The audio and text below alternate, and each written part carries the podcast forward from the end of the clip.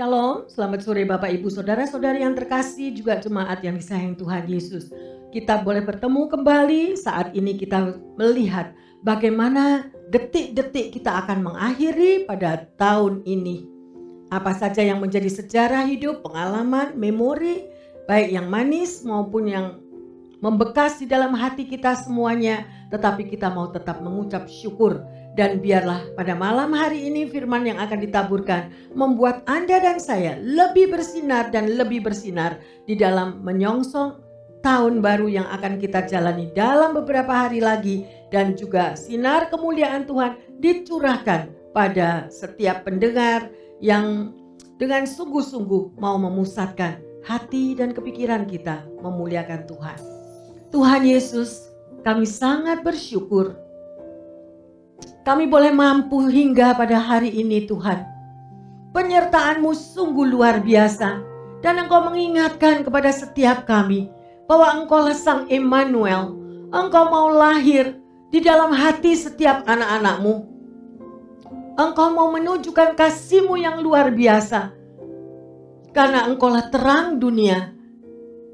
Dan setiap kami Tuhan yang mencari engkau yang senantiasa bersekutu dengan Engkau Tuhan. Maka kami akan mengalami sinar kemuliaan-Mu. Dan kami boleh bersinar keluar Tuhan. Menjadi terang di tengah kegelapan yang ada di sekitar kami. Terima kasih Bapa dalam surga. Sungguh sesuatu yang sangat amat memberkati. Karena anugerah kasih-Mu, Engkau mau lahir ke dunia bagi setiap kami. Urapi kami ya Tuhan, baik pendengar yang setia maupun jemaat di mana pun mereka berada. Karena kami percaya bahwa firman ini mengingatkan kembali bahwa kalau kami mampu untuk tiba sampai pada penghujung tahun ini Tuhan, betapa anugerah keselamatanmu tetap nyata di dalam setiap kehidupan kami yang mencari wajahmu. Terima kasih Bapa dalam surga. Kami mau terus beriman dan bersemangat bahwa Engkau datang untuk menyinari setiap hati kami. Di dalam nama Tuhan Yesus, kami berdoa. Haleluya. Amin.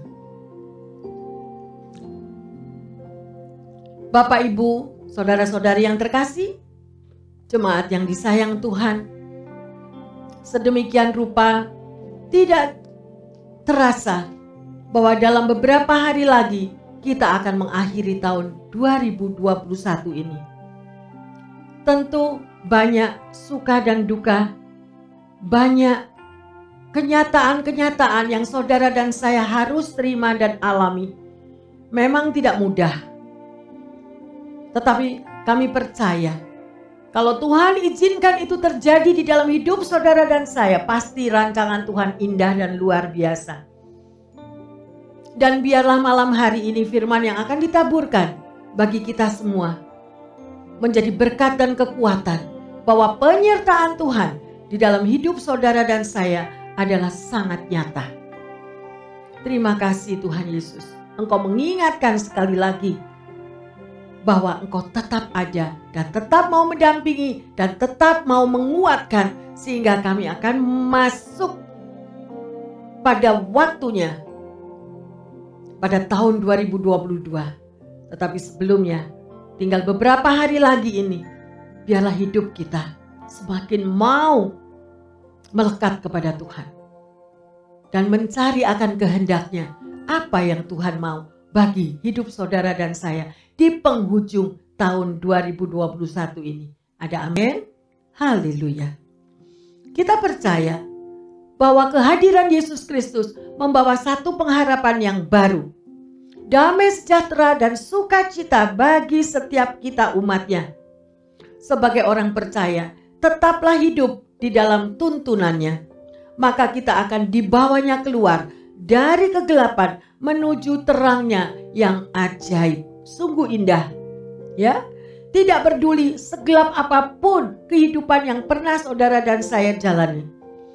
Tetapi kita semua percaya Yesus mau menyatakan kuasanya, menunjukkan terangnya. Karena dia adalah terang dunia. Ya. Oleh karena itu mungkin ada di antara pendengar yang mengalami tawar hati. Yang mengalami merasakan bahwa Tuhan belum menjawab doanya. Atau ada hal-hal yang mengecewakan. Yang pada tahun 2021 yang harus dialami. Tetapi biarlah saya mau ingatkan, hitunglah berkat Tuhan. Setiap hari, anugerah kasihnya. Dan janganlah kita hanya memfokuskan diri kita kepada apa yang kita mau, kepada mimpi-mimpi indah yang belum Anda raih pada saat ini. Kalau kita sampai pada hari ini, itu adalah anugerah Tuhan. Ya, oleh karena itu sekali lagi saya menghimbau, hitunglah berkatmu setiap hari, penyertaannya, nafas hidupnya, yang sudah diberikan untuk saudara dan saya. Dan sudahkah kita mengembalikan kepadanya? Sudahkah kita mampu bersyukur bahwa di luar Tuhan, saudara dan saya tidak mampu berbuat apa-apa? Mari kita mau merendahkan hati kita, terutama di dalam menyambut kelahiran Tuhan Yesus ini. Ya, karena Yesus adalah raja di atas segala raja, tetapi dia tidak memiliki kesombongan apa pun. Dia justru memiliki kerendahan hati sampai dia korbankan mati di kayu salib untuk mengangkat hidup saudara dan saya. Sungguh anugerahnya yang luar biasa. Ya, percayalah. Mari kita meresponi tantangan hidup yang kita jalani hari demi hari ini. Dan bersyukur kepada Tuhan, maka kemuliaan Tuhan akan dinyatakan di dalam hidup saudara dan saya. Berjalanlah bersama-sama dengan Tuhan setiap hari. Ya, karena Tuhan tidak pernah lalai akan janjinya. Ya, jadilah terang, bersinarlah, karena Tuhan Yesus sudah bersinar selama ini di dalam hidup saudara dan saya. Mari kita baca bersama-sama. Ya, judul daripada tema sore hari ini adalah bersinarlah. Ya, Yohanes 1 ayat 4 dan 5. Yohanes 1 ayat 4 dan 5 Dalam dia ada hidup, dan hidup itu adalah terang manusia. Terang itu bercahaya di dalam kegelapan, dan kegelapan itu tidak menguasainya. Amin. Apakah Anda memeteraikan kata-kata ini? Apakah Anda sudah menyadari bahwa terang daripada Tuhan Yesus itu bercahaya di dalam kegelapan? Mungkin Anda lagi mengalami masalah, dan masalah itu sudah menggelapkan pikiran kita. Masalah itu sudah menggelapkan hati kita. Sehingga kita tidak peduli ada sinar atau tidak ada sinar. Ada jamahan Tuhan atau tidak ada jamahan Tuhan. Ada berkat atau tidak ada berkat. Jadi kita sudah menjadi orang yang tawar hati. Ya. Tetapi kalau kita mau berdiri di atas firman Tuhan. Dan kita menjalani akan kasih Tuhan. Bahwa Yesus datang untuk menyinari Anda dan saya, tetapi kita merasakan tidak ada sinar itu, Pastor. Berarti ada something wrong di dalam pikiran dan hati kita. Mari kita mau terbuka kepada Tuhan. Rendahkanlah dirimu dan kita mau surrender. Kalau kita mampu untuk mempercayakan hidup kita dengan penyerahan total, pasti Anda akan merasakan sinar kemuliaan Tuhan turun di dalam hati saudara dan saya. Natal adalah perayaan kelahiran dan kedatangan Yesus Sang Mesias. Seraya kita memperingati kedatangan Yesus yang pertama kali itu, peristiwa-peristiwa yang ada di dunia ini juga mengingatkan kita betapa dekatnya kita dengan kedatangannya yang kedua kali. Ya, apakah kita mawas diri? Apakah kita berjaga-jaga untuk menyambut kedatangan Tuhan Yesus? kita dibuat bertanyakan, bertanya-tanya. Kita sudah memasuki hari-hari terakhir dari dunia yang kita ketahui selama ini. Para pengikut Yesus di gereja awal hidup dengan keyakinan jelas bahwa mereka hidup di tengah-tengah dua peristiwa besar, yaitu kedatangannya yang pertama yang ditandai oleh kelahiran dan kehidupan, kematian, dan kebangkitannya untuk membawa keselamatan. Dan kedatangannya yang kedua untuk mengumpulkan orang-orang kudusnya yang telah diselamatkan. Terutama di dalam keadaan yang tidak menentu saat ini.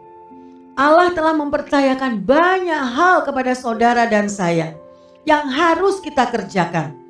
Ya, sebagai pengikut Kristus yang di akhir zaman ini kita harus merangkul dan menghidupkan kembali satu keyakinan pengikut-pengikut Kristus supaya mereka juga melihat terang Kristus ada di dalam hati dan kehidupan saudara dan saya.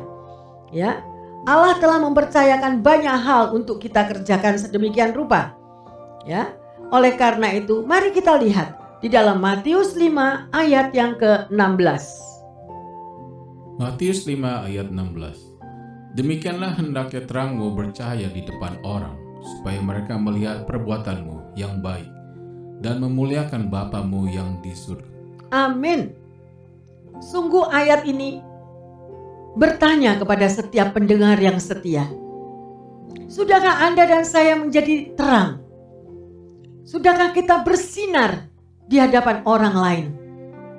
Apakah perbuatan kita yang kita berikan adalah perbuatan yang penuh kasih sehingga membawa jiwa-jiwa yang terhilang itu mau datang kepada Anda dan Anda boleh bersaksi bersinar bahwa ada sang juru selamat yang mampu menyinari kehidupan mereka yang di dalam kegelapan. Itulah pokok yang terpenting. Ya, kalau belum Anda mampu untuk menjadi sinar bagi eh, kehidupan orang lain, waktunya Anda mendengar akan firman Tuhan ini. Mari, harus ada satu tindakan. Yesus mati di kayu salib untuk saudara dan saya, supaya kita selamat mari kita juga mau menyelamatkan orang lain yang mereka hidup di dalam kegelapan. Amin. Haleluya. Ya, ini adalah panggilan untuk menjadi seperti Yesus dan untuk hidup seperti Kristus yang telah hidup di dalam kehidupan saudara dan saya. Melalui perilaku kita, melalui cara kita berbicara, melalui tindakan kita, di situlah orang lain boleh melihat bahwa ada Kristus yang bersinar di dalam hidup saudara dan saya. Mari kita lihat di dalam Matius 5 ayat 13 dan 16. Saudara bisa baca sendiri di rumah sedemikian rupa ya. Dan kita, saya akan menceritakan satu kisah yang nyata yaitu di mana seseorang yang bernama Peter Carter. Memang sedemikian Peter ini tidak dikenal oleh banyak orang pada masa itu. Ia adalah pendeta Presbyterian di Amerika Serikat pada abad yang ke-19 yang memang tidak setenar, setenar dari Charles Spurgeon. Ia juga tidak menulis buku teologi yang luar biasa seperti yang ditulis oleh tokoh seangkatannya Charles Hodge. Ia tidak pernah memperoleh penghargaan internasional Henry Ward Beecher dari Brooklyn Tabernacle. Namun, ia hidup di dalam iman yang sedemikian rupa sehingga dapat membawa ratusan jiwa orang menjadi percaya dan mau melayani Yesus Kristus. Carter memancarkan kasih Yesus sedemikian rupa baik kepada anak-anak maupun kepada orang-orang dewasa.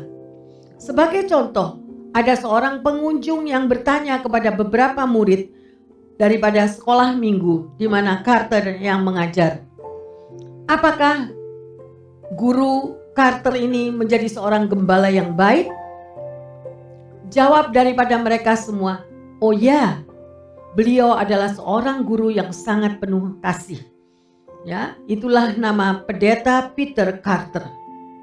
Seorang utusan Injil sekaligus negarawan Robert Spear berkata, "Jika semua orang berpandangan dasar yang sangat mendukung kekristenan yang dihancurkan, saya percaya bahwa Peter Carter dan dua atau tiga orang yang serupa dengan dia akan mampu menjadi dasar pertahanan dan perlindungan kekristenan pada waktu itu."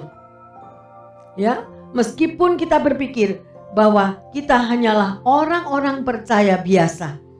Tetapi dengan kasih karunia Allah kita semua dapat memancarkan kasih Kristus. Cahaya yang daripada terang surgawi itu boleh memancar dari kehidupan kita kepada sesama kita. Amin. Ya. Dan saudara mempunyai kemampuan untuk membawa mereka-mereka yang di dalam kegelapan itu untuk mengenal akan terang kasih Kristus. Apakah kita sudah melakukannya? Apakah saudara sudah bersinar untuk menyinari orang-orang di sekeliling Anda? Mungkin yang pertama ada di keluarga Anda, atau kita tidak memberikan perhatian yang khusus. Tetapi biarlah melalui firman pada malam hari ini akan mengetuk hati kita semuanya untuk Anda mulai bersinar kepada sekeliling orang-orang di sekitar Anda. Amin. Ya. Allah menempatkan kita di dunia untuk bercahaya sebagai terang. Bukan untuk hidup di dalam kegelapan.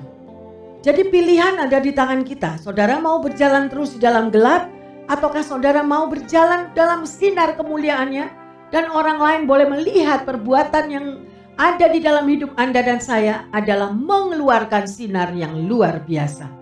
Ya, haleluya. Sedemikian rupa seperti apa yang dikatakan Tuhan dalam firman-Nya. Jadilah terang. Ya. Ini menunjukkan bahwa bersinar dan menjadi terang melibatkan kuasa kreatif Allah yang luar biasa di dalam kehidupan kita semua. Ya, kita tidak pernah dapat menjadi terang atas inisiatif kita sendiri. Berarti apa? Berarti Anda dan saya harus memiliki hubungan pribadi dengan Tuhan. Tidak mungkin kalau Anda tanpa hubungan pribadi Anda mampu bersinar, Anda mampu ber, uh, menjadi terang, Anda mampu ber, uh, Anda mampu bersaksi. Dari mana Anda mampu bersaksi kalau tidak pernah tahu siapa Tuhan Yesus secara benar? Kenalilah Tuhanmu secara utuh. Kenalilah firman-Nya secara benar. Karena di dalam kuasa firman-Nya mampu menjadi berkat yang luar biasa bagi banyak-banyak orang. Amin. Mari kita baca di dalam 2 Korintus 4 ayat yang ke-6. 2 Korintus 4 ayat 6 Sebab Allah yang telah berfirman, Dari dalam gelap akan terbit terang, Ia juga membuat terangnya bercahaya di dalam hati kita, supaya kita beroleh terang dari pengetahuan tentang kemuliaan Allah yang nampak pada wajah Kristus. Amin, haleluya yang terkasih. Di mana pun Anda berada, bacalah ayat ini dengan sungguh-sungguh. Dari dalam gelap akan terbit terang. Jangan mau kita mau hidup di dalam kegelapan. Kita harus berani bertindak. Kekristenan adalah suatu tindakan iman. Ya, atau di dalam masalah kita semakin down, kita semakin lemah, kita semakin tawar hati, dan kita semakin marah kepada Tuhan. Kita sendiri yang rugi. Berkat keselamatan, anugerah karunia, mujizat yang Anda akan alami kalau kita berani bayar harga. Bu pendeta gimana? Mau bayar harga gimana? Rendahkanlah dirimu di bawah kaki Kristus berani untuk menyerah total, berani untuk surrender. Ingatlah bahwa hidupmu dan hidupku bukan milik kita, dan banyak sekali orang yang mengeraskan hati, dan kita tidak bisa menerima kasih anugerah Kristus. Yang ada adalah me, I, mine. Itu yang utama. Apa yang aku mau? Yang aku rindukan? Apa yang menjadi mimpi-mimpi indahku? Itu yang Tuhan harus jawab. Betapa sombongnya kita. Yesus tidak pernah memiliki untuk kemauannya sendiri, keinginannya sendiri, kenikmatan hidupnya sendiri. Tetapi dia korbankan, dia serahkan hidupnya surrender kepada Bapa. Dan dia jalani perjalanan ke Kalvari untuk Anda dan saya. Kita semua dipanggil menjadi murid Kristus. Bukan dipanggil kita menjadi bosnya Tuhan. Yang mengatur Kristus. yang mengatur Yesus kalau engkau tidak menjawab aku maka aku melarikan aku tidak mau jadi pengikutmu. Ingat, Tuhan memberikan kehendak bebas kepada Anda dan saya. Pilihan pada malam hari ini, maukah Anda mampu bersinar? Karena kita sendiri membutuhkan sinar itu. Bayangkan kalau kita itu buta tidak bisa melihat. Maka kita akan jalan itu kita akan terpelosok kita jalan, kita akan tersandung-sandung karena kita sendiri tidak tahu apa yang harus kita lakukan. Lah kalau kita sendiri tidak tahu apa yang kita lakukan, Yesus sudah mengatakan, "Akulah terang dunia." Kenapa kita tidak mau datang kepada Sang Terang Dunia? Kalau kita mau datang dan memeluk Dia, menyerahkan hidup kita 100% di dalam pelukan Tuhan, saya percaya sinarnya yang ajaib akan mentransfer, mentransformasi di dalam kehidupan Anda dan saya. Sehingga kita menjadi manusia yang baru.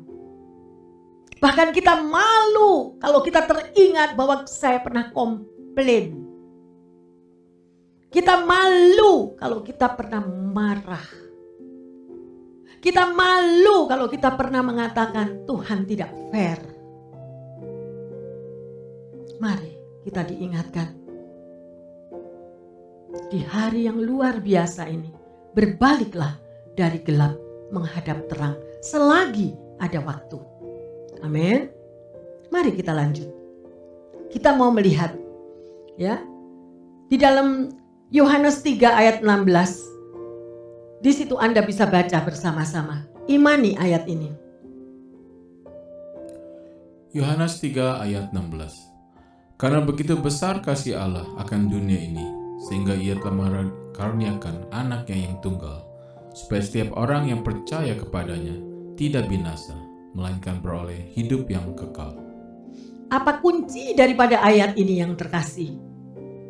Karena begitu besar kasih Allah atas dunia ini. Karena begitu besar kasih Tuhan kepada Anda dan saya. Sehingga ia telah mengaruniakan anaknya yang tunggal ya supaya setiap orang yang apa yang percaya bukan orang yang suam-suam kuku bukan orang yang setengah hati tetapi orang yang percaya kepadanya apa tidak akan binasa binasa itu bermacam-macam yang terkasih binasa di dalam spirit kita kita menjadi tawar hati kita menjadi kering kita menjadi berontak kita menjadi binasa di dalam berkat kita.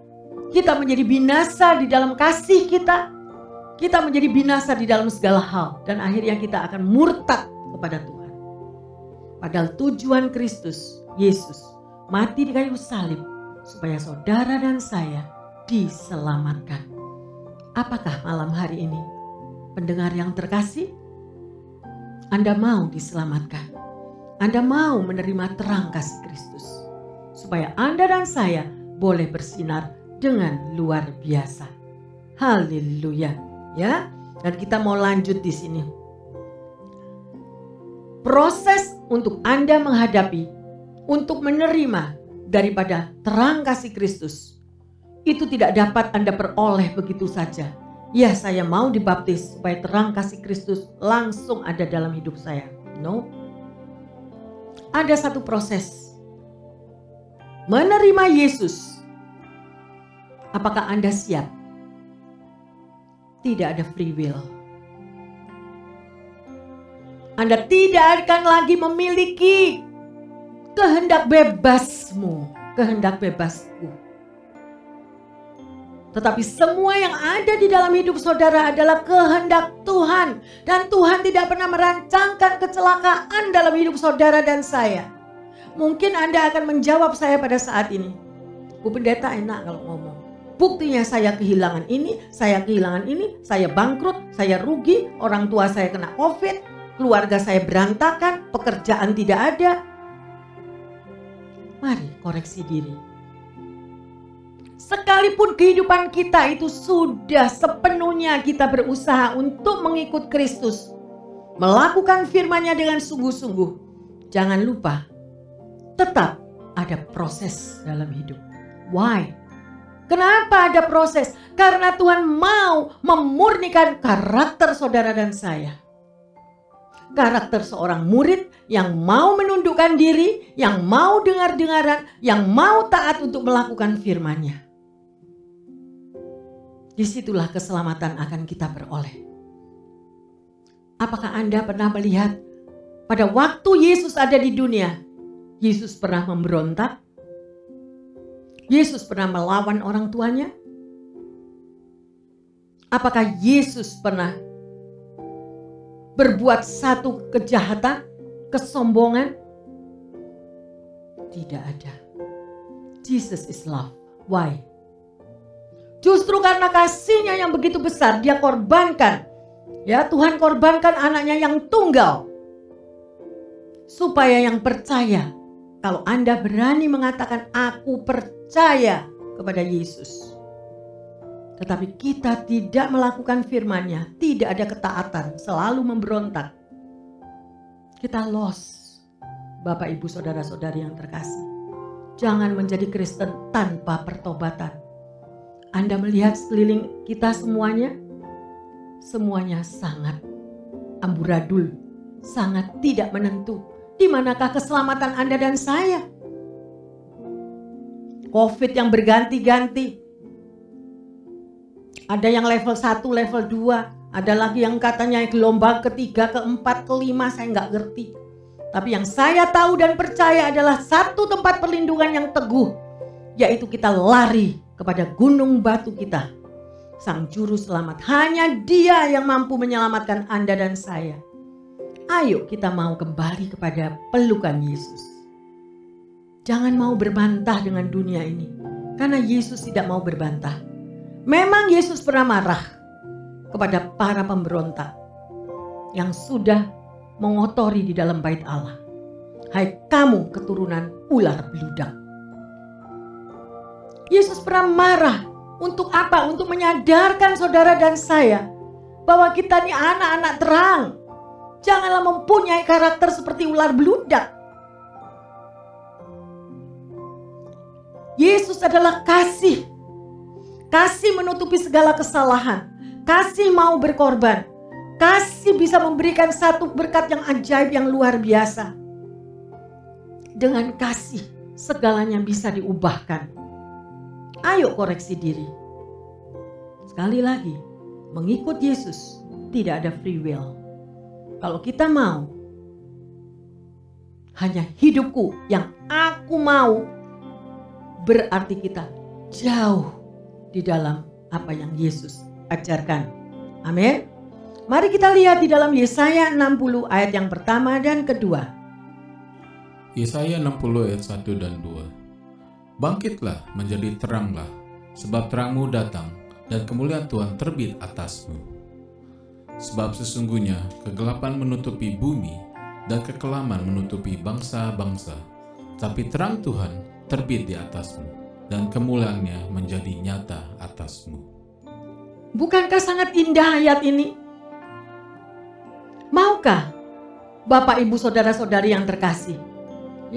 Menerima terang kasih Kristus yang begitu luar biasa turun atas kita dan kemuliaannya menjadi nyata di dalam hidup saudara dan saya. Oleh karena itu kalau Anda mengatakan sebagai pendengar yang setia malam hari ini, Bu pendeta saya belum merasakan terang Kristus. Bu pendeta saya belum tahu bagaimana hidup saya bisa bersinar. Ayo koreksi diri. Yang pertama, milikilah hubungan pribadi dengan Tuhan Yesus. Milikilah jam doa, milikilah pujian penyembahan. Maka di situlah hidup saudara dan saya akan merasakan sesuatu yang lain. Kuasa roh kudus akan mengurapi dan akan membawa satu kuasa pengurapan menimbulkan, memunculkan hati kita menjadi haus dan lapar untuk mengenal akan terang daripada Kristus. Indah luar biasa. Ya, sedemikian rupa. Ada suatu cerita di mana seorang raja yang mempunyai tiga anak. Dan raja ini memiliki sebuah ruangan yang sangat besar. Dia ingin menguji ketiga anaknya siapa yang layak untuk menjadi raja pengganti daripada dia karena umurnya sudah sangat lanjut. Dan dia memberikan modal kepada masing-masing anaknya seribu dolar. Isilah ruangan yang ada di situ dan kembalikanlah sisa uang itu semampu kamu melakukannya. Ya. Anak yang pertama mengisi ruangan yang ada di situ dengan berbagai macam perabotan yang sungguh luar biasa. Dan dia mengembalikan uang kepada bapaknya sisanya 500 dolar. Anak yang kedua, dia mengisi ruangan yang besar itu dengan lukisan-lukisan yang sangat indah dan luar biasa. Dan dia mengembalikan uang kepada ayahnya 700 dolar. Kemudian anak yang ketiga, dia melakukan sesuatu yang luar biasa, yaitu dia hanya membeli pelita. Dia hanya membeli lampu-lampu yang sedemikian banyak mengisi ruangan di situ dan dia kembalikan sisa uangnya kepada bapaknya 900 dolar. Akhirnya sang ayah menilai dari ketiga anak ini bahwa anak yang terakhir ini yang layak menjadi raja pengganti bapaknya. Mengapa? Karena di dalam kegelapan dunia ini tidak ada yang dibutuhkan selain daripada pelita. Karena dengan pelita itu akan menerangi di dalam perjalanan hidup kita semuanya. Dan dia tahu sebagai seorang raja, dia mampu untuk anaknya ini membawa terang kepada setiap rakyatnya yang hidup di dalam kegelapan. Bagaimana Anda dan saya? Adakah Anda terketuk malam hari ini hatimu? Kalau selama ini kita hidup hanya untuk me, I, mine. Tapi di penghujung tahun ini kita mau berkata kepada Tuhan, Yes Lord, ampuni aku. Aku mau melakukan panggilanmu. Aku mau menjadi terang. Aku mau bersinar untuk menyelamatkan orang lain. Karena aku dulu juga tidak mengenal engkau. Aku dulu juga hidup di dalam kegelapan. Terimalah aku ya Tuhan biarlah aku boleh bercahaya dan bersinar bagi orang lain. Itu sungguh amat luar biasa, ya. Karya Kristus bagi manusia adalah satu hadiah atau satu pemberian. Ya, tetapi Kristus memakai Anda dan saya menjadi alatnya yang luar biasa.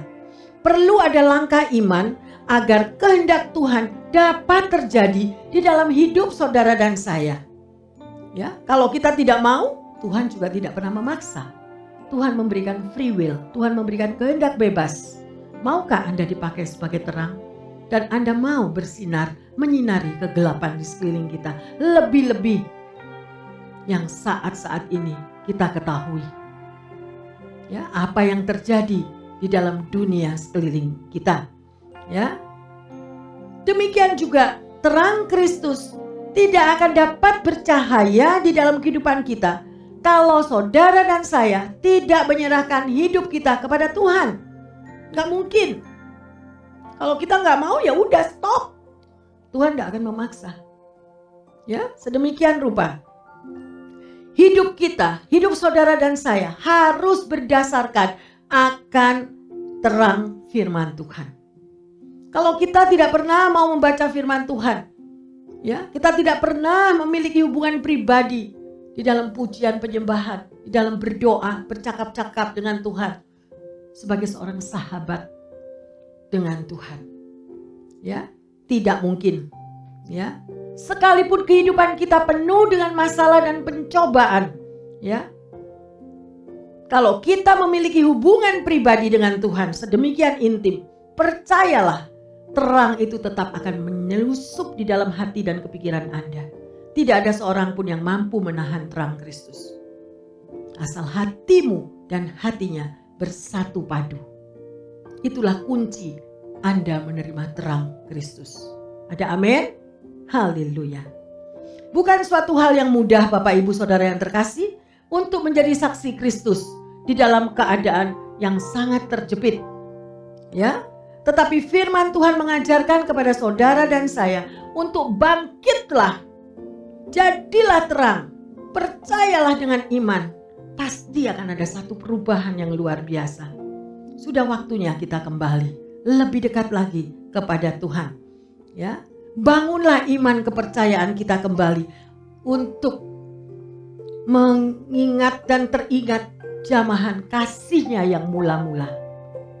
Ya, saudara sudah pernah mengecap akan kasih yang mula-mula, jangan diakhiri dengan perbuatan daging. Karena itu adalah roh yang menjamah Anda dan saya. Ya, apa saja yang sudah dialami dimulai dengan roh, jangan diakhiri di dalam daging. Kita yang rugi. Haleluya.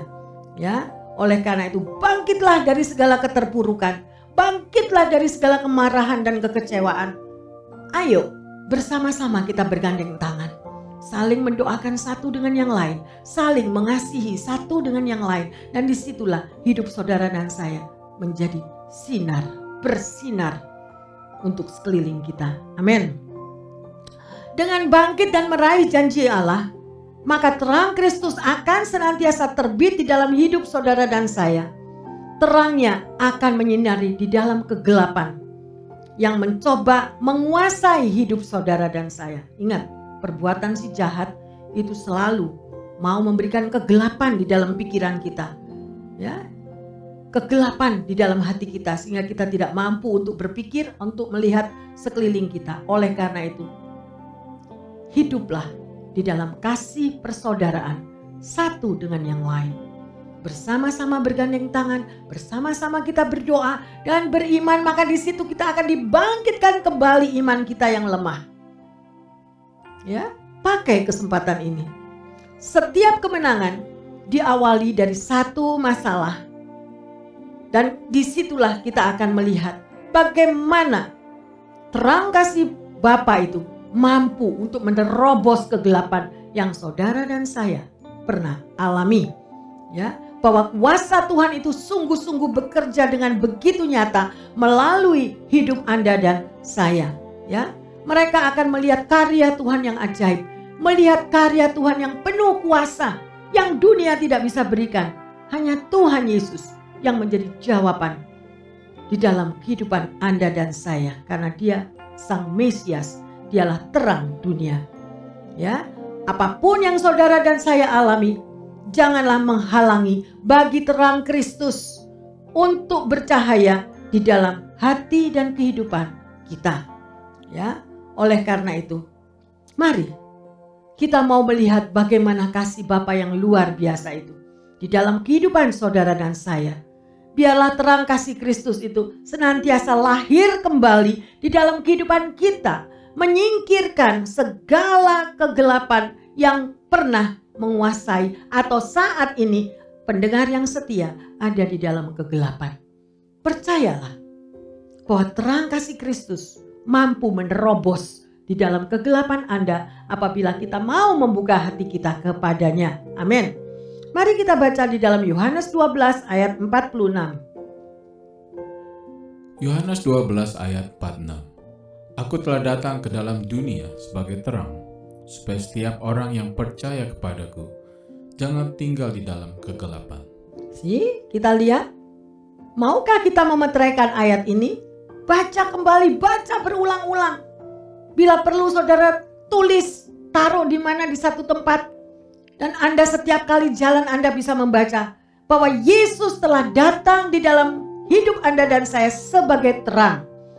Supaya apa? Supaya kita yang apa? Percaya kepadanya, kepada Tuhan, jangan tinggal dalam kegelapan. Makanya itu kuncinya itu bukan pada Tuhan, bukan orang lain, bukan siapa pun, bukan orang tua, bukan suami, bukan istri, tapi ini loh kita sendiri. Mau nggak kita ini percaya kepada terang itu? Ya, supaya apa? Supaya saudara dan saya tidak tinggal di dalam kegelapan. Kalau sampai hari ini Anda berjalan sendiri dengan me, I, mine, ya jelas hanya kegelapan yang ada. Aku hebat. Aku sudah memiliki PhD. Banyak sekali. Jadi tidak perlu Tuhan.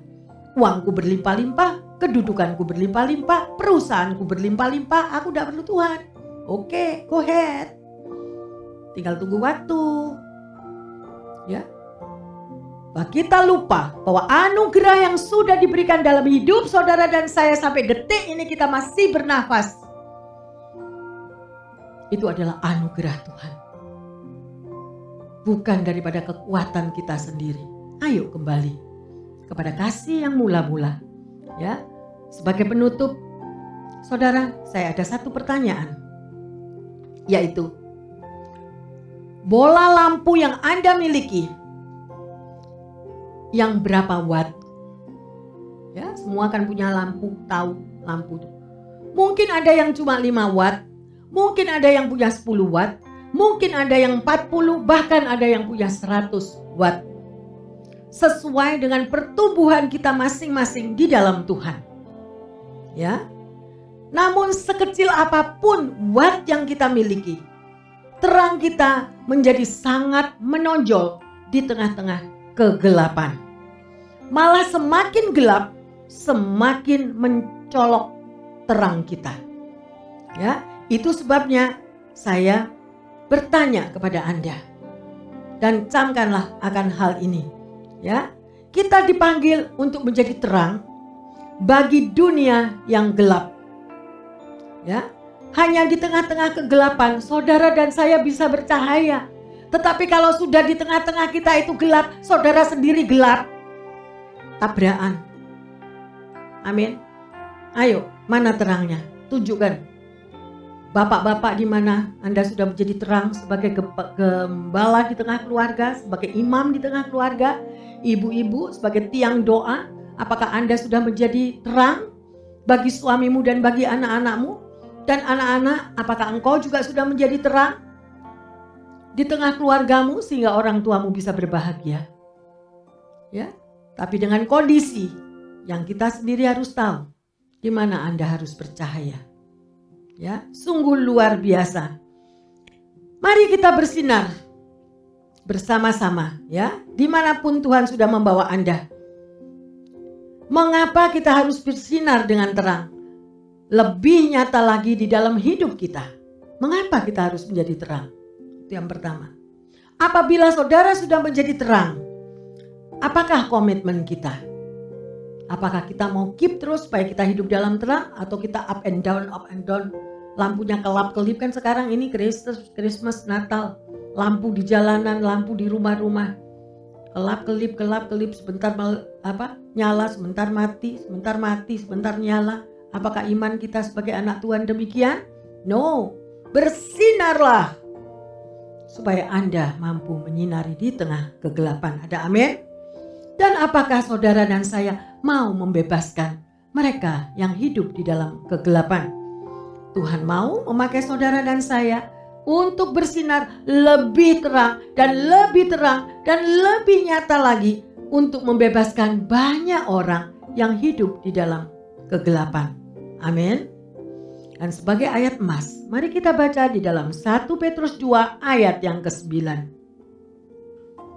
1 Petrus 2 ayat 9 Tetapi kamulah bangsa yang terpilih, imamat yang rajani, bangsa yang kudus, umat kepunyaan Allah sendiri, supaya kamu memberitakan perbuatan-perbuatan yang besar dari dia, yang telah memanggil kamu keluar dari kegelapan kepada terangnya yang ajaib. Sungguh amat luar biasa firman ini, rekam di dalam hati Anda sekalian Bapak Ibu Saudara-saudara yang terkasih. Anda dan saya sudah dipanggil daripada kegelapan untuk memberitakan perbuatan-perbuatannya yang ajaib. Ya, kita dipanggil Bapak Ibu yang terkasih keluar dari kegelapan untuk apa? Untuk menghadap kepada terangnya yang ajaib. Kita sudah belajar pada sore hari ini kalau kita dipanggil menjadi terang ya, menghadap kepada kegelapan semuanya, menyinari mereka hidup dalam kegelapan. Mari kita mau bersinar dengan luar biasa mengingatkan sesama kita di penghujung tahun ini Anda tetap mampu menjadi terang dan bersinar di segala penjuru. Bapa di dalam surga, sungguh kami merasakan sukacita kembali di dalam kehidupan kami Tuhan. Bahwa apa yang Engkau sudah firmankan untuk kami boleh menjadi terang dan bersinar bagi sesama kami. Kami mau ya Tuhan Mampukan umatmu, mampukan di mana pun pendengar yang setia dan jemaat yang dikasihi Tuhan. Semakin memancarkan sinarnya lebih nyata lagi dan lebih terang lagi sehingga banyak orang dibebaskan dari kegelapan yang ada. Pakailah umatmu ya Tuhan untuk menerangi kegelapan yang ada di dunia ini. Apa pun keberadaan kami, melalui firman yang sudah ditaburkan menjadi berkat, menjadi satu sukacita yang baru. Kami tidak akan give up, kami tidak akan menyerah, tetapi justru kami bangkit kembali setelah mendengar firman ini. Kami mau menjadi terang dan bersinar. Dan kami berdoa bagi setiap anak-anakmu di mana pun mereka berada. Mungkin ada yang lagi sakit, mungkin ada yang mengalami kesulitan, keuangan, ekonomi, pekerjaan, atau bahkan apa saja yang mereka merasa sedih. Di penghujung tahun mereka tidak memiliki apa-apa. Tetapi kami percaya kalau kami memiliki Yesus sang terang itu. Kalau kami memiliki Yesus yang sudah mengatakan bahwa dialah Emmanuel yang tidak pernah meninggalkan kita. Maka terang kasih Kristus akan menyinari pikiran setiap kita. Menyinari hati kita. Memancar di tengah setiap rumah-rumah. Mari Bapak Ibu yang saudara terkasih berdoalah bersama kami bersama-sama. Mengucap syukur terima kasih, terima kasih, terima kasih Tuhan. Jamahanmu turun atas mereka. Urapanmu turun atas setiap mereka Tuhan. Karena tidak ada masalah yang terlalu besar. Karena terang kasih Kristus mampu menembus di dalam setiap persoalan hidup mereka. Dan menyinari mereka. Maka mujizat Natal menjadi bagian setiap anak-anakmu yang mendengarkan firman Tuhan ini. Terima kasih Bapak. Kegelapan telah disirnakan oleh kehadiranmu nyata di dalam kehidupan setiap keluarga dan setiap kami. Terima kasih Bapak di dalam surga. Kami mengucap syukur karena terang kasih Kristus memampukan kami semuanya bersinar di mana pun Engkau mengutus kami. Terima kasih Bapak. Di dalam nama Tuhan Yesus, kami berdoa dan mengucap syukur.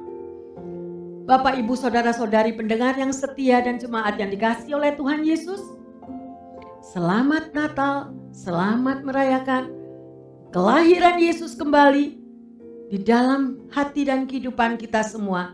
Dan Anda saya percaya kita akan bersinar dengan terang. Karena Tuhanlah terang dunia lahir di dalam setiap kehidupan Anda semuanya. Di dalam nama Yesus, Tuhan memberkati semuanya. Amin.